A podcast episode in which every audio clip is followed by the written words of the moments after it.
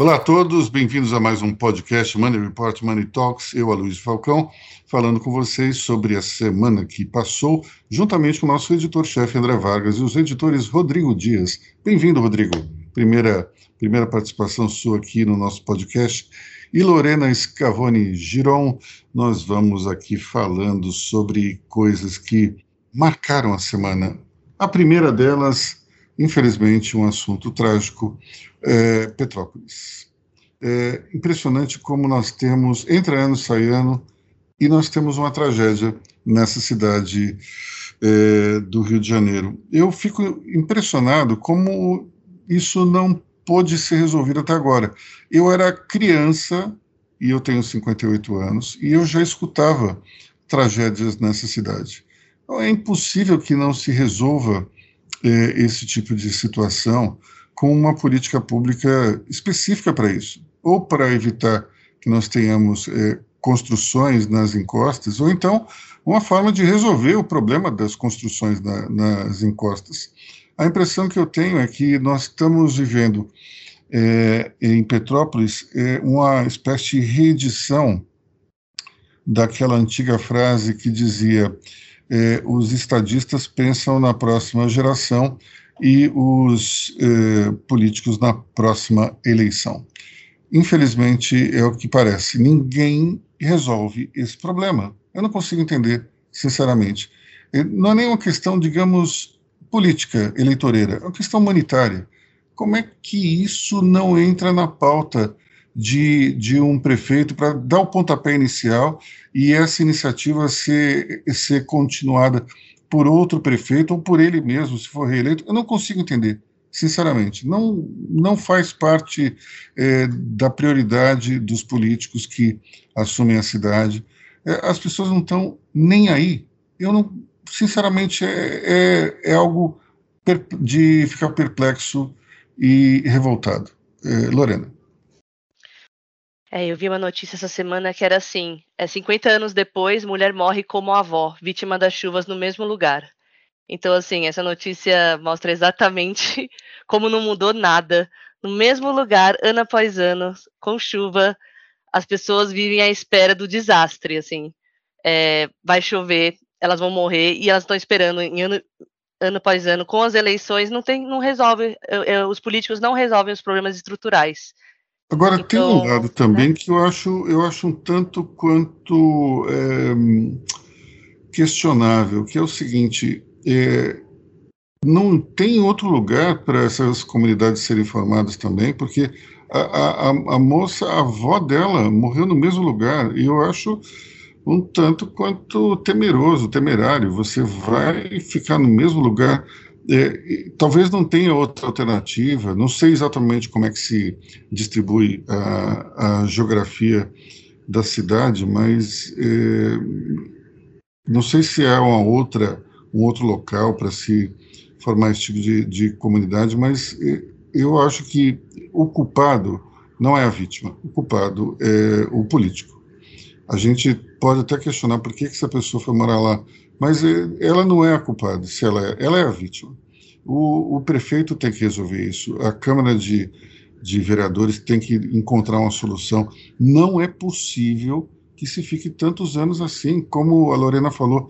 É, 50 anos atrás eu tinha 8 anos, isso bate com o que eu falei. Eu era criança e ouvia é, falar de, de, de, desse tipo de desastre na cidade de Petrópolis, então não dá para entender. André. A questão central, no caso de Petrópolis, é, envolve é, o aspecto fundiário. Certo? Você, eu conheço Petrópolis, é, tem muita gente em Petrópolis que tem terras no interior e vivem de fazer loteamentos de qualquer maneira. Esses loteamentos são aprovados. Então, assim, se você. A, a cidade é cercada de vales. Né? É, vales muito íngremes, e você anda por uma estradinha de sinal. Quer dizer, de um lado você tem um córrego passando, normal. Aí você tem uma casa cujo telhado está na altura da via, e do outro lado você tem uma pirambeira com uma casa em cima da via. E a cobertura vegetal é muito escassa, porque aquilo tudo foi é, de, cortado, depredado.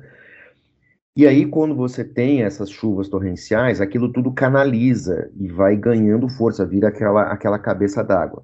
A questão central, uh, geograficamente falando, é que assim, o local não deveria ter tanta gente morando. E a prefeitura autoriza, porque os entes públicos e os comerciantes, os empresários, eles também ganham dinheiro com isso. Petrópolis não é um lugar de favela, de pobreza imensa. Aquilo não é o Morro do Bumba, aquilo não é a favela XPTO que deslizou em São Paulo. Aqui, é, Petrópolis é, tem um, um regramento na cidade. E a cidade não criou consenso para se fazer um plano para se evitar isso. As pessoas estão apenas morando onde elas não deveriam morar, por uma questão geográfica. E aí a gente cai na questão da gestão pública, por quê? Porque aqui, as pessoas naquele município não chegaram ao consenso de que é, vão, as pessoas vão morrer de tempos em tempos. Isso é, um, é, é, é uma região montanhosa. É, essa parte do, do Rio e de Minas tem essa característica. E, e, essas características são acentuadas em Petrópolis pela geografia do lugar. Então, é, falta é, gestão. É, alguns anos atrás nós tivemos também uma, um, um, uma outra tragédia em Niterói, no Morro do Bumba. É, morreu gente pra caramba. Ali era uma invasão, certo? Que era uma invasão de uma área pública e tal. Então, assim, é, é, um problema um pouco mais sutil, um pouco mais difícil de resolver. No caso de Petrópolis, a gestão, você pode deslocar as pessoas, fazer conjuntos habitacionais, re, fazer um reordenamento urbano, certo? Com parques lineares, como tem em São Paulo, com canais para escoar água, com tudo, com tudo. É, só que as pessoas não fizeram. A cidade não foi capaz de contratar uma equipe de urbanistas e tal assim. Eu garanto que se você procurar o Banco Mundial, eles vão botar alguém de graça para fazer aquilo. Então, assim, é falta de cabeça. E isso custa vidas e, e, e destrói a vida econômica, a vida social do lugar.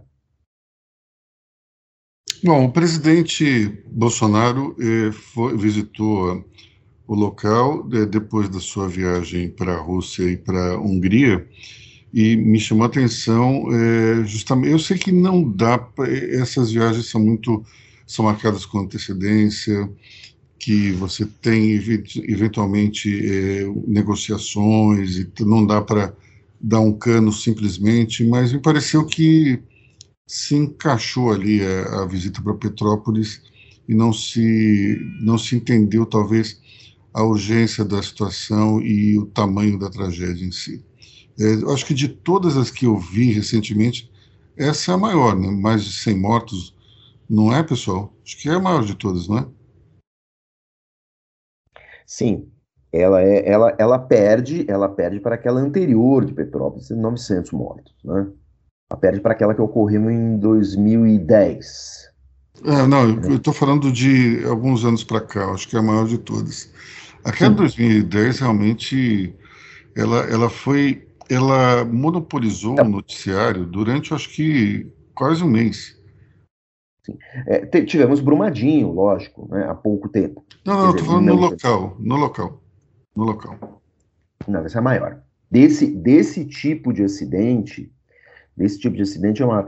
E, e o, a tragédia, ela ganha dimensão porque ela foi filmada seu detalhe. Né? Ao contrário das cheias da Bahia, que aquilo, aquilo é, é, é uma planície e vai enchendo lentamente, aqui não, aquilo foi uma torrente que chegou, invadiu a cidade, e as pessoas, todo mundo tem acesso as pessoas conseguiram filmar aquela coisa.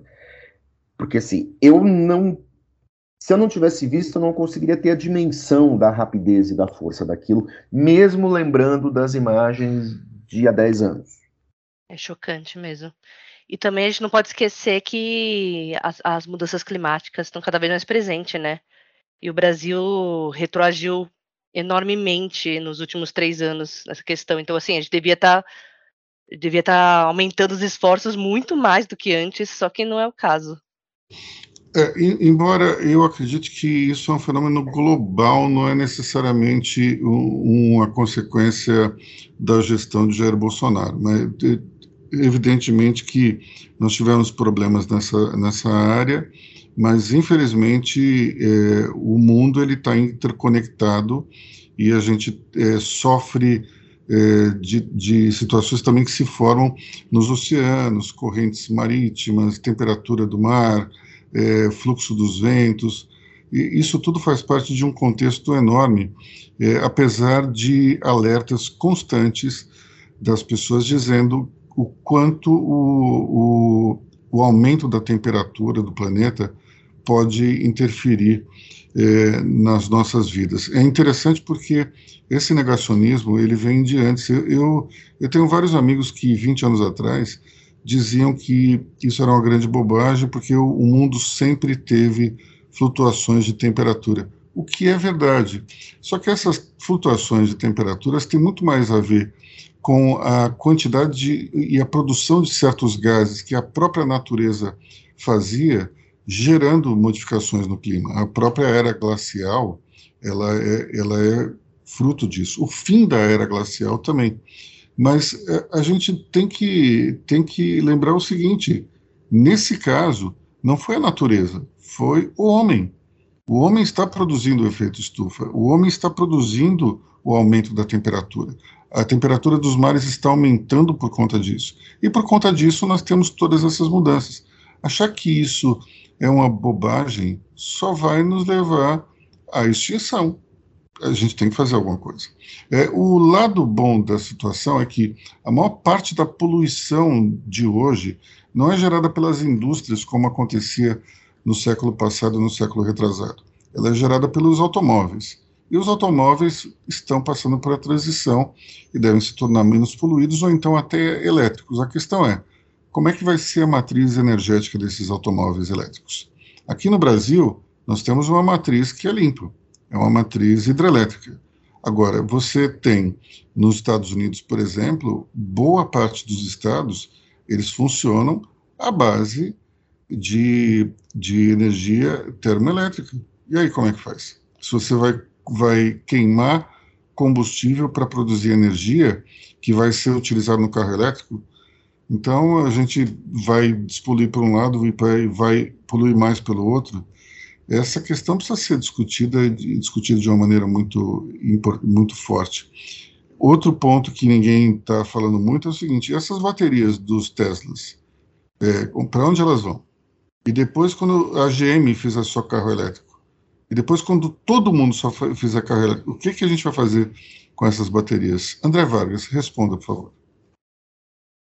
André Vargas responde citando gente bem mais inteligente do que nós todos. Em primeiro lugar, o Jared Diamond, aquele autor de Colapso, do livro Colapso, ele ele é um consultor da, ele também é consultor na área de mineração e ele sempre falou dessa questão. É, e ele fala, ele já falou que a, a, a mineração de terras raras, que são a matéria-prima dessas baterias, terras ela pode raras, ser que nem aquela banda, que nem aquela banda Rare Earth. Vocês lembram do Rare Earth? Puxa vida, essa aí nem eu, hein, Luiz? Pois é. Isso deve ser aquele rock progressivo que você gosta. Olha, é, eles até têm um pé no rock progressivo de algumas músicas, mas o grande sucesso deles é uma música chamada Warm Ride, que foi tema de um comercial dos cigarros Hollywood e, ao mesmo tempo, foi, produ foi produzida e composta pelos Bee Gees. É uma música famosa. Se vocês ouvirem, vocês vão, vão recordar. Quando a gente fizer o um intervalo para gravar o segundo podcast, eu toco para vocês. Que maravilha! Mas o, o, voltando ao nosso amigo Jared Diamond, que deve conhecer essa banda, que ele mais ou menos regula com você, apesar de eu também eu não ser tão mais novo do que você, Luiz, ele sempre é, é, ele coloca sempre coloca muitas dúvidas sobre a questão da mineração porque ele diz que isso pode ser extremamente poluente, certo? Uhum. É, e você tem que criar uma cadeia longa de recuperação dessas baterias, porque esse é um recurso finito. Isso é um problema que o Brasil não tem com um, um, a energia hidrelétrica e os carros a álcool. E só que assim, a China quer investir em carro elétrico porque a China tem as maiores reservas exploráveis de terras raras. Então, assim, é um grande fator geopolítico para a China. É, eles acham o, que o petróleo, combustível, ele vai ficar mais barato e ele vai ficar para países pobres. E há uma terceira via, que é essa ocupada pelo a, via energética ocupada pelo Brasil com os biocombustíveis. E que no longo prazo, é, daqui 100 anos por aí, é, tudo vai se voltar ao biocombustível, porque até, até as terras raras vão começar a ficar mais difíceis de ser exploradas. Mais raras ainda. Não queria fazer esse trocadilho. Eu não queria. Mas, Mas tudo bem, você é o, chefe, você pode. O Google Stocco, outra... o Google Stocco também lembra de uma outra é, tecnologia que está sendo desenvolvida na Rússia, que a Rússia tem muito lixo atômico, que são baterias que são é, do tamanho de uma carteira e que produzem, através de urânio enriquecido e não poluente, é, um, energia por 130 anos. Então é interessante, porque se de fato não for poluente ou não, não ter nenhum risco de contaminação radioativa, você tem um, uma bateria que pode ser utilizada em qualquer coisa. E o que ele diz que você pode, você tem a sua carteira, que ela é colocada no automóvel, você pode sair, plugar na sua casa e você tem energia durante uma geração inteira. Não deixa de ser interessante, mas ainda é algo extremamente experimental. É, outra coisa que você falou, da, falamos aí do aquecimento global, eu, garoto, eu fui numa palestra de um cara chamado José Lutzenberger. Ele foi o primeiro ministro do meio ambiente no Brasil. Ele era um, da um ambientalista também, não foi? Sim, sim. Gaúcho, tal. Foi o primeiro ministro do meio ambiente do governo Collor, deu um monte de problema para o Collor, brigou com todo mundo. E ele falava de aquecimento global. E aí, eu, terceiro ano, segundo grau, fui falar com ele e ele falou assim: olha, é, naquele jeitão alemãozão dele, assim, falou assim: olha a questão principal uh, do aquecimento global não é que a temperatura vai subir ou diminuir. A questão principal é que você vai ter mais energia no ar. Mais energia em forma de vapor. Então, isso vai fazer com que se esfrie mais e esquente mais. Uh, isso vai uh, prejudicar uh, a humanidade, vai comprometer a oferta de alimentos. e aí, você está falando dos seus amigos aí que não acreditam nisso, Uh, aquele, aquele historiador e ensaísta pop do momento israelense, Ruval, eu nunca sei falar o nome do cara. Harari. Yuvi Harari. Yuvi Harari, obrigado. Ele, o Harari usa esse mesmo raciocínio e ele fala assim, olha... Yuval Harari, desculpe. Yuval Harari. Por isso que eu não arrisco falar o nome desse cara, mas eu tenho livros dele. Ele fala que é o seguinte, a civilização, ela se desenvolveu num intervalo de tempo em que a variação de temperatura média não chegou a 2 graus. Isso permitiu colheitas, o aumento da população, uh, uh, sobra de alimento, tempo para as pessoas produzirem e pensarem. E aí criarem riqueza, desenvolvimento. Uh, se nós tivermos quebras de safra, principalmente isso, e, e, e tragédias ambientais, o desenvolvimento da sociedade vai ficar interrompido, vai ser aos trancos e barrancos. E isso vai causar um problema. Quem não enxerga isso, quem não é capaz de enxergar essa conta, o Harari, o Harari diz assim: quem não enxerga isso é cego. Nós vamos ter que mudar o jeito de morar, o jeito de comer, tudo isso, para se adaptar a esse novo tempo.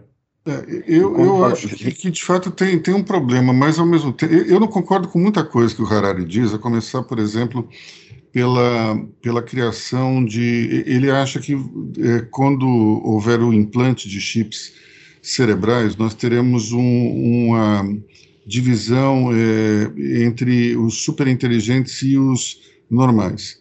É, eu eu acho o seguinte: num determinado momento isso vai acontecer. Só que a lógica do capitalismo é baratear todos os produtos para vender mais. Não é vender caro para poucos, é vender barato para muitos. Então, é, isso vai acontecer num período curto, mas logo, logo as pessoas vão ter direito é, a seus chips por um valor absolutamente irrisório. É como acontece com, com o smartphone hoje. Então, esse eu acho que é o principal ponto da tese do Harari, dos seus livros, que eu, que eu discordo. Agora, eu concordo que vai haver um problema, isso vai afetar a produção de alimentos, mas a minha visão é um pouco diferente é, isso vai mudar o, o local de produção de, de, de, alimentos. Porque quando você tem o, o mundo inteiro, você não vai ter uma tragédia se abatendo totalmente em todo mundo. Você vai ter lugares hoje que são inóspitos que vão ser beneficiados.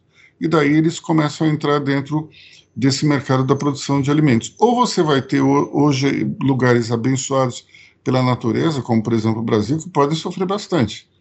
Então, eu acho que é algo que a gente tem que se preocupar, como ele diz, mas não é exatamente uma sentença de que algo ruim vai acontecer. Pode mudar simplesmente o eixo de produção. Mas é, a Terra é muito grande, é impossível que a Terra seja toda afetada de um jeito só. Eu acho que o Harari é um cara muito inteligente, mas ele tem sempre um viés pessimista. Isso é uma coisa que me incomoda. Se a gente tivesse ouvido todos os profetas do pessimismo nos últimos 50 anos, sinceramente, o mundo não estava de pé, porque em algum momento é como um filme do James Bond, aparece alguém para resolver o problema, ou alguma situação muda. É, a, a, humanidade ela, ela não consegue ficar parada assistindo o desastre acontecer. Quando for o momento de resolver, alguém vai resolver. Ou vai ser um presidente de um, de um país ou vai ser um cientista que vai liderar um movimento, ou vai ser uma tecnologia que vai surgir, mas eu, eu como uma pessoa otimista, eu me recuso a acreditar que nós tenhamos um problema assim insolúvel. É, mas se nada for feito, vai ser essa solução do Harari. Vai dar um problema sério. Agora, tem um ponto que eu acho que é importante a gente levar em consideração, que é o seguinte: nos últimos, na história da humanidade, a gente tem um crescimento avassalador da população e da produção de tudo que você imaginar. em algum momento isso vai mudar. Em algum momento a humanidade vai chegar a um apogeu, a um, a um ápice de população, vai começar a diminuir. Isso, isso é meio que inevitável. Isso já está acontecendo, por exemplo, quando você vê a curva de crescimento populacional, você vê que somente os países muito subdesenvolvidos é que continuam a crescer sem controle. Aqui no Brasil, por exemplo, o crescimento já começou a diminuir. Na Europa já estabilizou há muito tempo. Nos Estados Unidos está acontecendo o mesmo fenômeno que no Brasil. Então, daqui a alguns 50 anos, quando a gente não estiver mais por aqui, quer dizer, pelo menos eu e o André, porque os outros, a, Lorena e o, e o, Rodrigo vão estar por aí, mas a, a questão é, é, daqui a 50 anos a gente tem uma, a, a gente vai ter um quadro muito diferente que é o seguinte: como é que você vai manter uma empresa com mercados decrescentes? Isso vai ser uma loucura, porque todo o propósito de uma empresa é estar num crescimento constante. E quando você estiver na situação em que o mercado vai diminuir, como é que você faz? Você vai ter concentrações, vai ter a estratégia rouba-monte, vai ser um mundo completamente diferente. A, a, concorrência vai ser diferente, as necessidades também, enfim. Eu dei uma super viajada agora. Então vamos voltar para a Terra, já que a gente estava falando. Só, só, citando o vermelhíssimo Noah Chomsky, já alerta, já alerta para essa questão. O capitalismo está baseado no consumo, em algum momento isso vai ser brecado e as lógicas vão ter que mudar. Sim. E gozado, porque é um cara com a cabeça profundamente socialista e que está atento a essas questões. Né? Bom, é, falamos. Sabe, André dessa... Vargas, quando eu tinha 18 anos e você queria impressionar alguém numa, numa discussão, você citava, as pessoas citavam Noam Chomsky. É impressionante. É, era assim, era, era uma demonstração de grande erudição nos anos 80 citar esse pensador, assim como você o fez agora. Ah, ah, que maravilha, que maravilha. Mas eu sempre fui mais, mais pretencioso, como eu sempre estava querendo pegar as menininhas, eu sempre citava o satânico doutor Marcuse. é, que diga-se passagem, tem uma grande parte da obra dedicada à questão sexual também, né? Por isso que você você levava essa daí, né? Mas, enfim, eu vou, eu vou dividir com vocês uma história interessante, já que Chico Buarque voltou à moda desde que ele resolveu cancelar a própria música com açúcar e com afeto. É, eu, eu uma vez assim estava ali num, num barzinho conversando com a menina, ela estava dando mole, eu estava interessado, e lá pelas tantas ela disse que era fã do Chico Buarque. E eu, num arrobo do que eu achava ser um comentário inteligentíssimo, eu disse: Você já percebeu que quando Chico Buarque usa o eu lírico feminino, as mulheres são as coitadas? Ela falou: Como assim? Já, por exemplo, com açúcar e com afeto. A mulher é uma coitada, ela é uma dona de casa que fica esperando o, o, o marido voltar da noitada e ela vai fazer o doce predileto, com açúcar e com afeto. E, e sei lá, Retrato em Branco e Preto. Você tem várias outras músicas dele que as mulheres sofrem por conta de homem. A menina ficou absolutamente ensandecida e falou: Você tá louco? O Chico é um gênio. O Chico é maravilhoso. E eu, percebendo que eu já tinha perdido é, a parada, eu resolvi então dar o truco e falei assim: Deixa eu fazer uma pergunta para você. Vamos supor que o Chico Buarque não fosse bonito como ele é. Vamos supor que ele parecesse, digamos, o Zacarias dos Trapalhões. Você ainda assim gostaria tanto dele? A menina levantou e foi embora e me deixou sozinho na mesa ah, do carro. Mas enfim. Peraí, mas você estava certo. Por que, que ela ficou tão indignada? Talvez porque eu estivesse falando a verdade, não sei. Ué, sei. eu amo o Chico e estava certo. Meu Deus. Bom, pessoal, vamos falar da viagem do Bolsonaro para a Rússia? Opa. É, eu vou Falar começar, eu vou começar esse assunto da seguinte maneira. Eu vou começar da seguinte maneira. Se em 2018 alguém falasse para mim que Bolsonaro iria, iria dobrar o valor do Bolsa Família e iria visitar a Rússia, chamar o Putin de aliado e amigo, e ao mesmo tempo visitar o túmulo do soldado comunista, eu iria dizer: você está louco.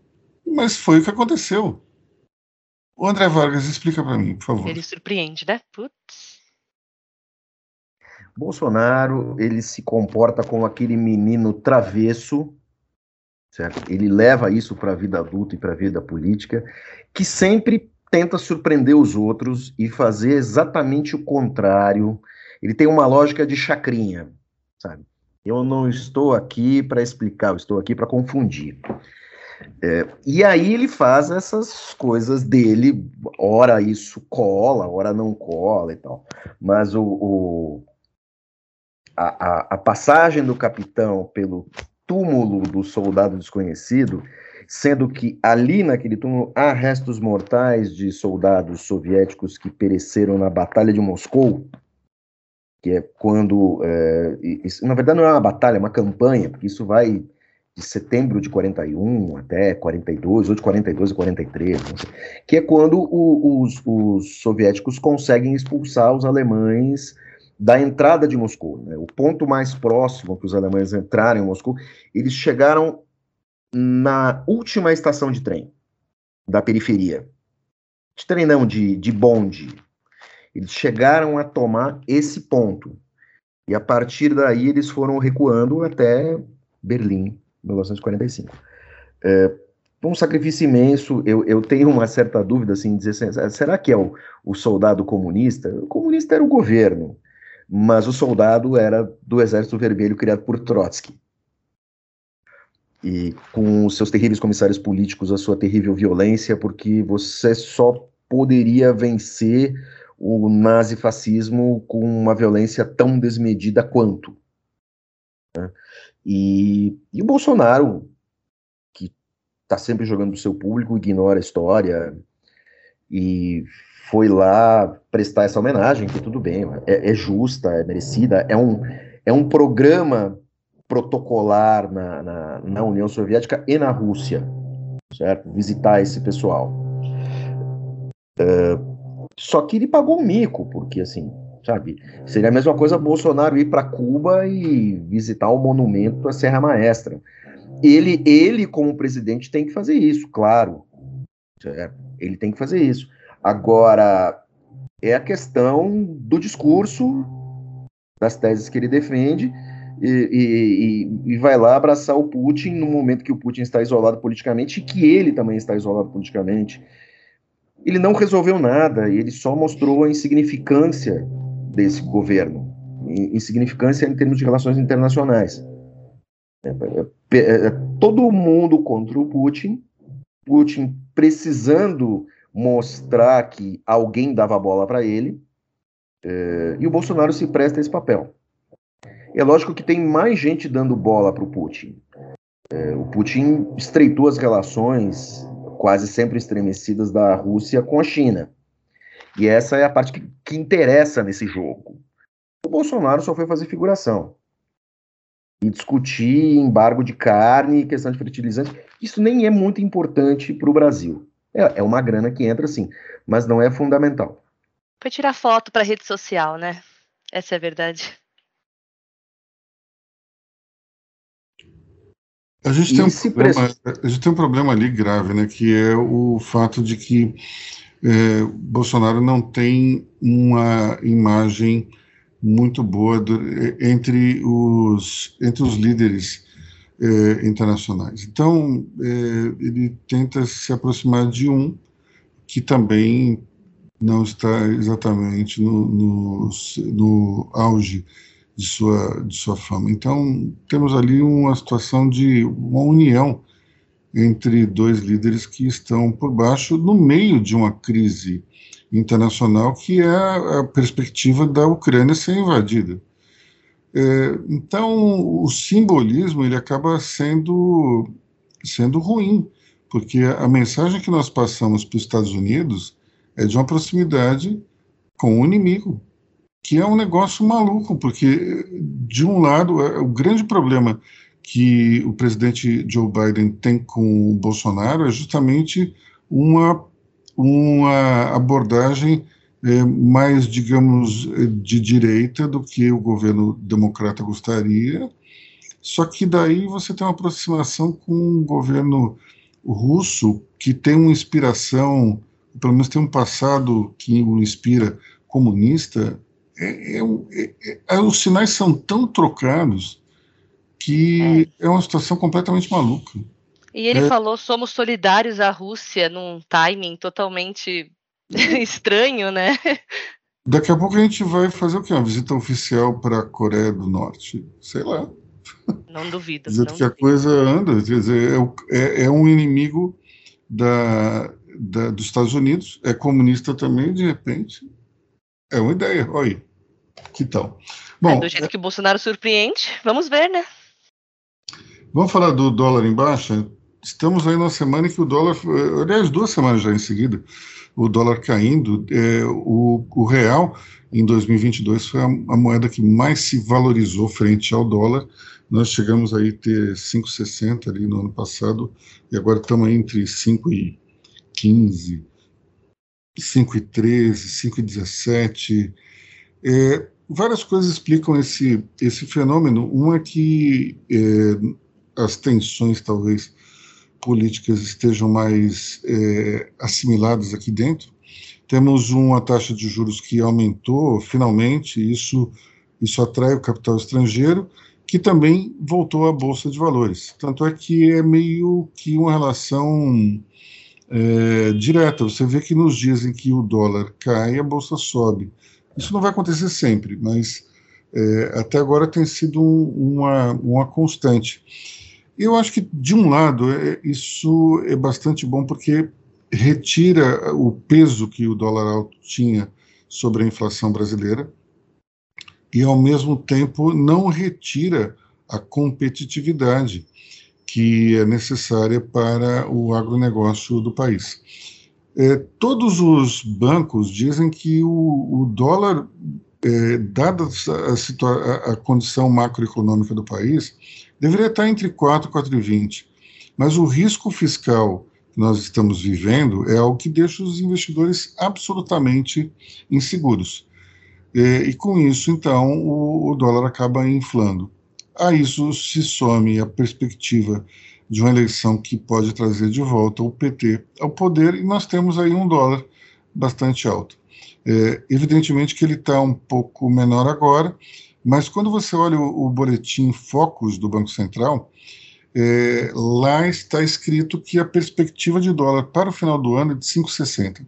Lembrando sempre que o boletim Focus ele retrata a média das expectativas dos, dos bancos e dos outros eh, players do mercado financeiro. Portanto, tem gente que aposta num dólar ainda maior do que esse. E outros, evidentemente, no menor, mas 5,60 é a média. Portanto, se espera é, muito é, ruído nesse mercado de câmbio até o final do ano. É, pelo menos é, o que os principais operadores acham isso. Então, é, temos que botar as barbas de molho, porque se os próprios é, personagens dessa peça estão achando que a coisa pode recrudescer, temos que pensar que talvez esse dólar de 5,15, 5,13, 5,20 não perdure. Vocês ouviram alguma coisa aí pelas conversas nessa semana? A questão central uh, uh, de desempenho de, de, dólar e de bolsa, é, a bolsa tem tudo isso é movimento de recuperação. Esse ano nós vivemos um momento de recuperação em função das desvalorizações é, da bolsa, patamar da bolsa do ano passado e a alta do dólar. Eu acho que nesse momento a gente está num, é, num, num, momento de, de, de recuperação. A bolsa tem melhorado lentamente desde o início do ano e o dólar tem caído entre os seus altos e baixos, ele está direcionado para ele está direcionado para um câmbio ma, mais favorável, menos pior. Agora tem que ver como, como os agentes políticos vão se comportar. O Brasil, nesse momento, ele foi favorecido por esses estremecimentos na Ucrânia. Isso ajudou o Brasil. Os investidores bateram aqui a nossa porta por causa disso. É, eu não sei se, se essa crise for resolvida diplomaticamente, uh, como é que se nós vamos voltar à toada anterior. E isso, isso é um fator que as pessoas estão desconsiderando, estão considerando só o viés, é, é, o panorama político interno, que pode, que pode mudar se os principais proponentes aí da eleição uh, se comprometerem publicamente uh, com os ditames econômicos e tudo mais. Uh, tudo depende. Tudo depende. O cenário, o cenário está aberto. Mas eu acho que esse início de ano a gente, o Brasil foi favorecido por essas questões pontuais também. Bom, vamos então falar das eleições, já que isso é algo que pode mexer com, com o dólar aí para frente. É, é, dois fatores importantes nessa semana. Primeiro, é uma, uma pesquisa do site Poder 360, através do Instituto Poder Data, que mostrou Lula estável, 40%, e Bolsonaro subindo um pouco para, para é, 31, se não me engano. É, Moro também subiu um pouquinho, é, descolou de Ciro, eles estavam bem parecidos, e isso mostra que o, o cenário vai se consolidando é, acredito que Bolsonaro tem ainda espaço para subir um pouco. É de se esperar que um presidente em exercício consiga, através é, das suas políticas, aumentar um pouco o, a intenção de voto, apesar de toda a insatisfação e impopularidade é, em torno dele. E, é, só que nós temos que ver como é que está a, a reprovação a Lula. É, aparentemente, pelo que eu vi, continua igual é, simplesmente se o Bolsonaro conseguiu é, ou atrair ou desidratar um pouco os outros candidatos, ou então conseguir mais é, votos dentro dos indecisos. É, se alguém perguntar qual é meu palpite, ainda apostaria em Lula, mas eu não descarto uma reeleição de Bolsonaro, porque afinal de contas a gente não sabe ainda o que pode acontecer. O que parece cada vez mais difícil é a consolidação de uma terceira via. Até porque é, o próprio PSDB parece é, que está em processo de implosão. Né? O governador João Dória ganhou as prévias, mas a, a cúpula do partido não quer que ele seja candidato. É, isso me lembra aquela, aquela frase famosa do governador Carlos Lacerda sobre Getúlio Vargas, dizendo que Getúlio não pode ser candidato. Se for candidato, não pode disputar a eleição.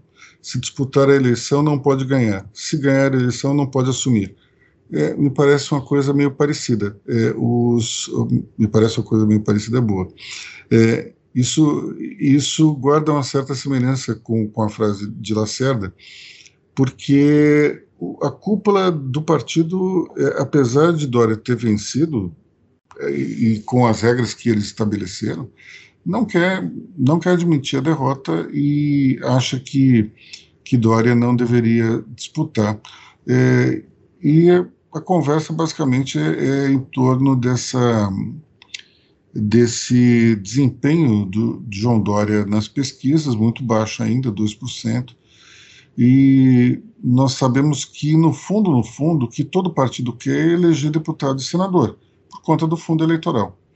Com um número pequeno de deputado e senador, você não tem direito a uma fatia expressiva do fundo eleitoral. Portanto, é, essa é a grande preocupação que move todos, e talvez eles, por isso, queiram apostar numa federação. Mas por trás disso tudo tem uma grande antipatia em torno do nome de Dória, especialmente porque no passado ele tentou derrubar o presidente do partido, Bruno Araújo, e também é, quis a expulsão do deputado Aécio Neves, que ainda concentra uma grande liderança dentro da agremiação. Portanto, é, esse caso aí é, é interessante e mostra que a terceira via ainda está tá bem fragmentada.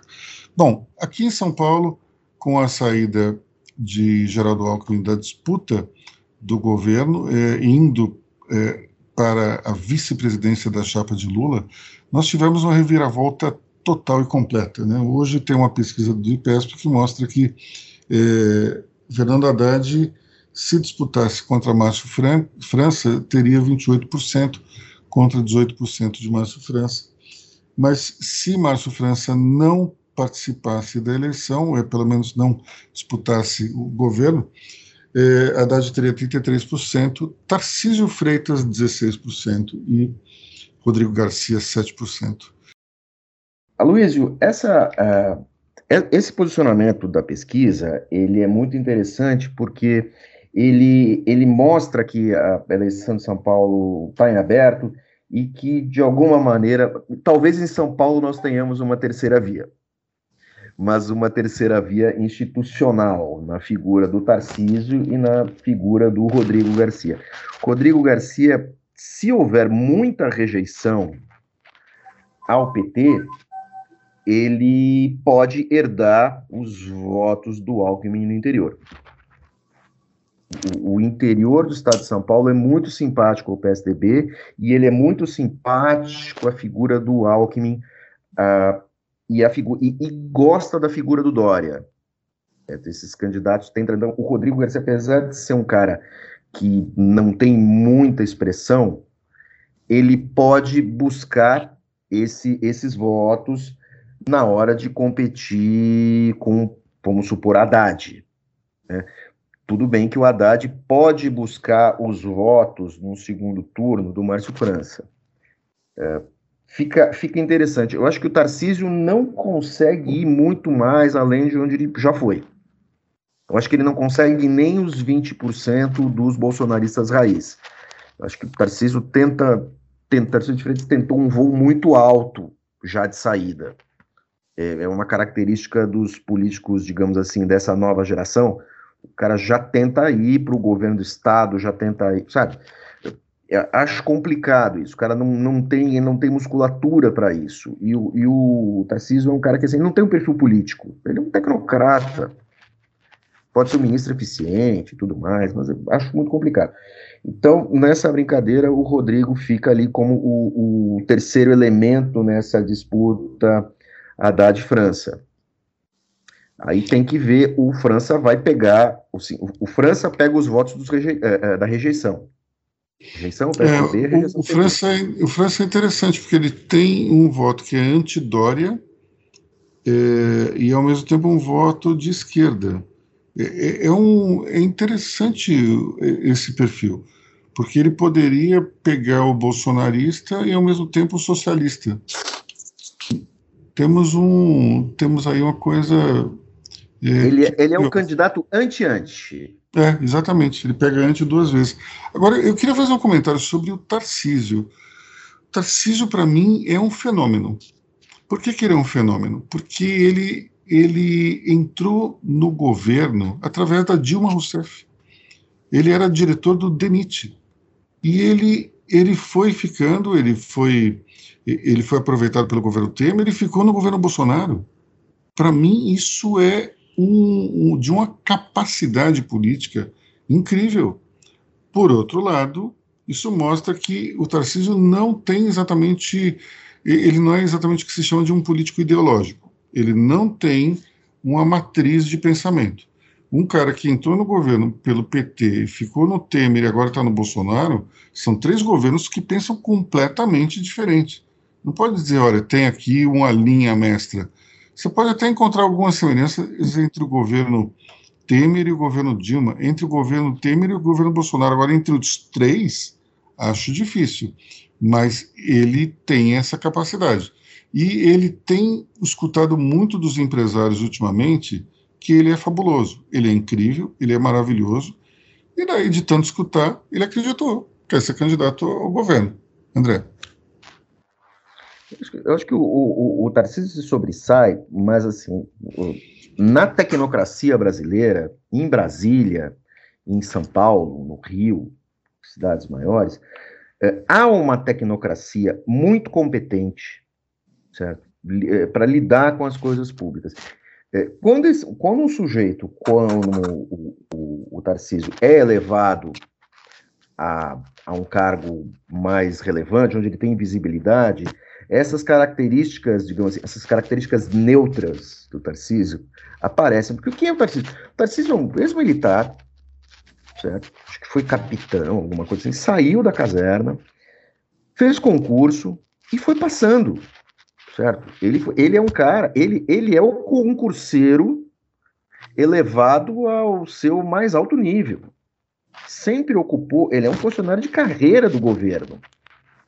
Né? Então, assim, tem muita gente com esse perfil, e curiosamente, o Bolsonaro sempre falou que ia colocar gente técnica no governo dele. O único ministro técnico que ele tem, de fato, é esse. Talvez por isso que ele tenha agradado tanto ao empresariado, até porque ele lida com questões caras ao empresariado, essa privatização, obras e tudo mais. Então, de e, e ele não faz marola. Então, eu acho que o grande mérito político do, do Tarcísio é ficar em silêncio e ouvir muito. Eu não sei se isso, uh, num cargo executivo, certo? um cargo é, eletivo no executivo, se traduz em resultado. Não, não faço ideia. Nós tivemos aí, durante muitos anos, o Alckmin, que foi apelidado de picolé de chuchu, não era exatamente um técnico, era um médico que ingressou na política, mas sempre foi um cara afeito a detalhes técnicos. Né? Sempre foi um sujeito decorar números, ele sabia das coisas, ele aprendeu isso com, com o Mário Covas. Isso eu vi, eu vi isso acontecer é, com o Mário Covas e com o Geraldo Alckmin como repórter, certo? É, o, Covas, o Covas falou assim, ah, Geraldo, chama aquele, já tinha, tinha um, um, um secretário oriental japonês, e, e, o Covas dizia assim, Alckmin, pega você e o japonês, vamos, vamos ver que número é esse que está acontecendo aí. E, o, e, o, e o, o Alckmin foi criando esse perfil. Talvez o Tarcísio faça isso, não sei se ele vai ter tanta competência, ou se ele não vai ser devorado pelo próprio bolsonarismo em algum momento. Bom, pessoal, é, nós vamos ficando por aqui hoje. É, eu desejo a todos um, um, um grande fim de semana para vocês. É, nós amanhã voltaremos com o nosso outro podcast, é, falando de temas um pouco mais suaves, ou pelo menos não tão pesados como os da, os, os da semana inteira. Eu me despeço aqui então. Até semana que vem. Tchau. Pessoal, até semana que vem, ou melhor, até amanhã. Tchau, ouvintes. Até amanhã e até semana que vem. E eu me despeço também pelo Rodrigo Dias, que o microfone dele deu, deu um pau aqui. Enfim, vocês ouvirão a voz dele em breve, em breve. Tchau, pessoal.